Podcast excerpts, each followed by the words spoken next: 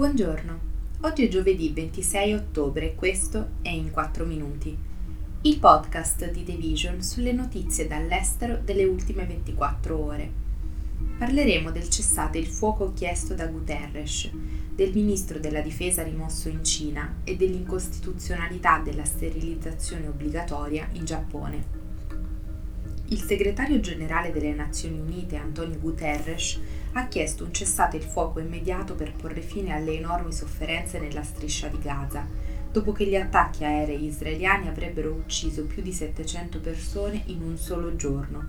e gli ospedali hanno iniziato a chiudere per mancanza di carburante.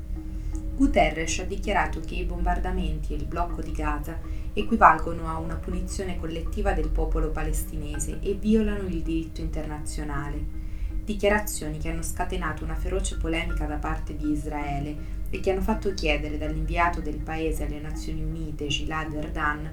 a Guterres di dimettersi.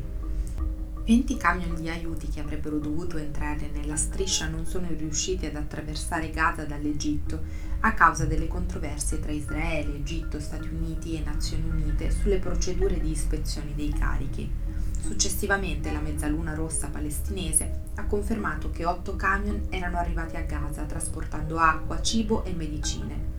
Alla domanda dei giornalisti a Washington se gli aiuti stessero arrivando, il presidente Joe Biden ha risposto non abbastanza velocemente. Tre ospedali non possono più funzionare perché hanno esaurito il carburante e per cui è seguita la richiesta di aprire un corridoio sicuro per trasportare i feriti e i malati gravi negli ospedali egiziani la Cina ha rimosso il ministro della difesa Lin Sharfu, scomparso dalla circolazione quasi due mesi fa nell'ultima di una serie di epurazioni ad alto livello delle forze armate cinesi, apparentemente legate a un'indagine sull'approvvigionamento di armi. Il leader cinese Xi Jinping ha firmato un ordine esecutivo che revoca la posizione ministeriale di Li e il suo ruolo di consigliere di Stato i funzionari statunitensi hanno affermato che la sua scomparsa è legata ad accuse di corruzione, probabilmente connesse alla sua precedente posizione di capo degli approvvigionamenti militari. Il Comitato permanente dell'Assemblea nazionale del popolo, il Parlamento cinese, ha anche revocato il titolo di consigliere di Stato all'ex ministro degli esteri Qin Gang, che è stato sostituito dal suo predecessore Wang Yi a luglio. Il brusco cambiamento solleva interrogativi sul processo decisionale di Xi Jinping, che ha esercitato un controllo molto più diretto sulle scelte del personale del Partito Comunista Cinese rispetto ai suoi predecessori.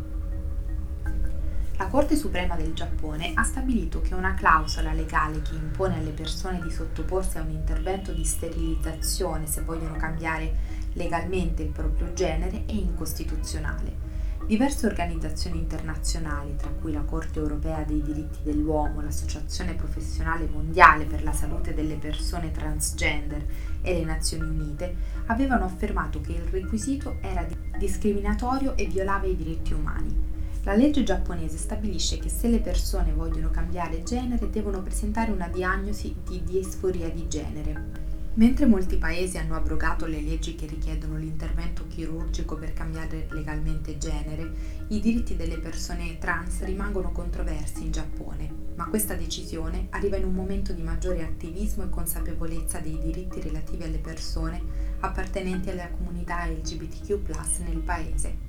Questo è tutto da The Vision, a domani!